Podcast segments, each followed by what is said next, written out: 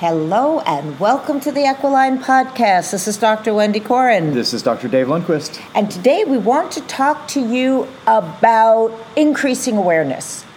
Because without awareness, nothing can get better, nothing can improve. We were doing rehab exercises this morning and you realize you in a, order for you to be able to initiate an action, you have to know where that part is in space. And sometimes you'll find it whether you're a trainer, you're a doctor, you're working with horses, animals, even humans, that when you ask for a behavior and you don't get it, you think it's lack of comprehension or snarkiness or something, and in fact, it may simply be lack of awareness. So, what do you do to increase awareness before initiating movement? Well, before we even get to that, what would you say is a lack of awareness? What causes a lack of awareness? Injury, uh, lack of use, you know, the more you use in um, any part of the body, the more neurons there are firing, the more larger map there is in the brain, so it's easier to fire that. So if you always do something in a certain way, those muscles, those behaviors are going to be easily excited, and the ones that you haven't been using are less aware of the whole process. Plus distraction. I wouldn't know anything about that. yeah. Uh, cell phones are a wonderful decrease awareness tool. True. But since we're talking about horses, dogs, and occasionally cats, um, it's not cell phones, but it could be the swimming pool. I tried to for get my, my horse. dog. It's a squirrel. Or your horse. or, your horse is a squirrel. For my, no, for my horse, it would be a squirrel. Yes. He would go, oh, squirrel, look. And yes. he would lose all awareness of what he was doing. So, yes, so focus is one of the key elements to improving awareness. So you have to really focus on things to make it happen. I mean, that, that's part of life, right? I mean, you've gone through things and you really want to learn something, you have to focus and not be distracted. You can't have a lack of awareness. You have to be aware of every aspect of what it is that you're trying to learn and who you're learning it from and how they're teaching it and how you learn. There's so many aspects to becoming aware or being more aware and helping awareness. And as a chiropractor, that's what we do most because we take areas of the spine, which the, most people are unaware of, that are interfering with neurological communication, and we clear that out. We take care of those subluxations that stop communication from one part of your body to the next. And joints have so much proprioception, awareness, elements to them that just moving increases awareness. As you probably know, if you've sat for a long time, you have to actually tell your body you have legs before they'll start working. Same thing with a dog, same thing with the horse.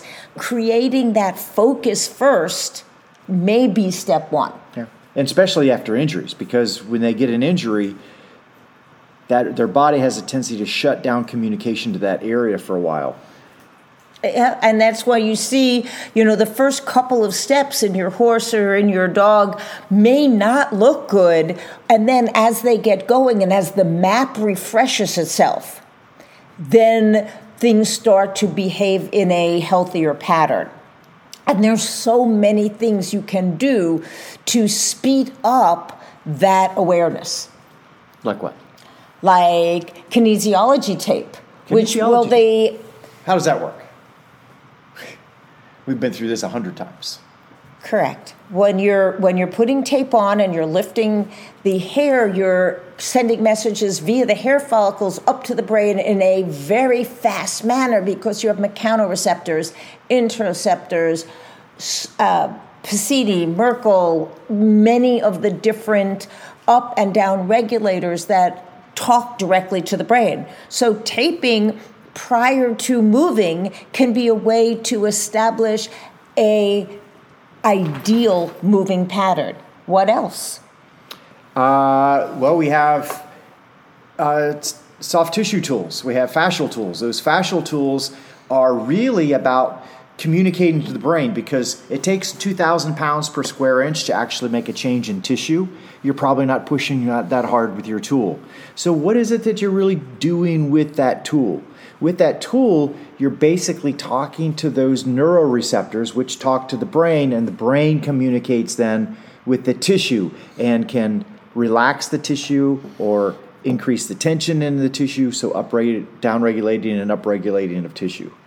Vibration plates are amazing because what you'll find and, and you know as a human when i stand on it it will be so fascinating to learn where i have had restriction that my mind may not have um, prioritized. So i'll be standing there all of a sudden my right tmj my right cheek will become a, a focal point because Perhaps I was clenching over the, you know, in the night, or a left knee, or something. So when your horse or your dog stands on that vibration plate, it will literally bring attention to an area that was tense, but then it will also increase mobility, increase blood flow, increase that awareness, which will lead to better movement. So there's another tool and what else? Well, because it increases fluid dynamics. Exactly. And that's really important. Those fluid dynamics are really important for other types of communication, not neurological communication, but they're, uh, it's very important for the communication of fluid tissue so cells can move in and out and help heal the area faster. Yeah. So fluid dynamics is basically the movement of blood, lymph, and um, interstitial fluid. Interstitial fluid. Well, and cerebrospinal fluid. Everything. All the travels through the um, matrices, which some have vessels and some, as Dave said, were interstitial in between, so that when fluid gets stuck, messages get stuck. So the better motion we have through the myriad of uh, funnels and traffic, the better our ability is to heal for all species. So we are improving that return of lymphatics from the dependent areas, the feet, in, in the horse and dog's case, front and rear limbs, and you're able to then get uh, healthy nutrients into the area because you've gotten rid of that stopgap of fluid stuck in a specific area. So, vibration is another uh, important mechanism to be able to increase awareness. So is PEMF. So is PEMF.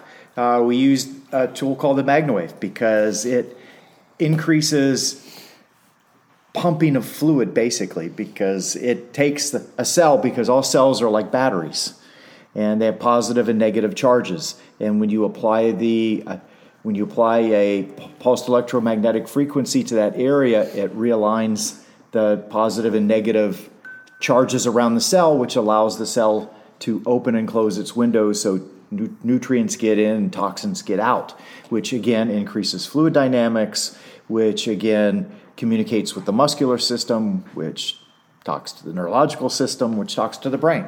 And what we find fascinatingly um, when using PEMF is that we will get ripples along a specific fascial plane, which will let us know where lack of movement may be originating from or affecting. So sometimes you'll put your PEMF device on a shoulder, and yet the ripple will go to the opposite hip, letting us know whether rotational planes or functional lines are more affected than the lines that run on the same side of the body. So you can always use your technique as both a learning and a treating um, element. Yeah, creates more awareness in you.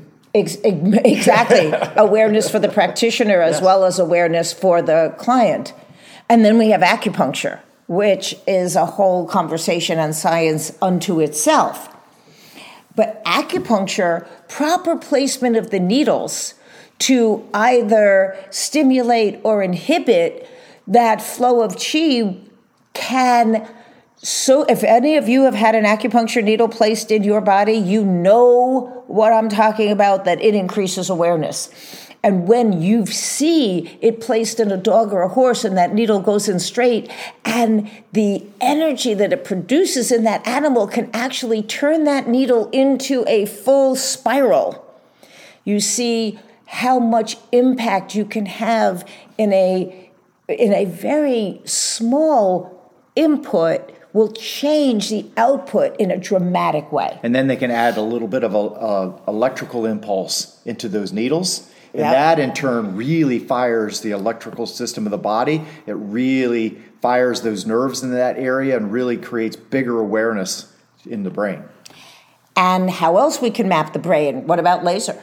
laser absolutely photobiomodulation and you know if you've been paying any attention red light has become huge in the market right now and everybody wants a red light tool and it's about photobiomodulation because photobiomodulation increases cellular function increases atp production which is your natural body energy. That's how your energy is produced inside in the, in the mitochondria of the cell And what's fascinating too is that the research going in, we have a colleague right now who's doing research on canine dementia using red light therapy, and the results are really promising, as they have been in the human studies. And we personally noticed that by using specific frequencies of uh, both red and infrared light, we can get dramatic results in minutes where you change awareness and therefore change function. So, whatever is in your toolbox, there are so many different ways to approach improving awareness, and it is not one or the other. They work well in conjunction with each other. It's not what's best, it's what do you have available and do you know how to use it to maximize your results? And there's so much education out there now.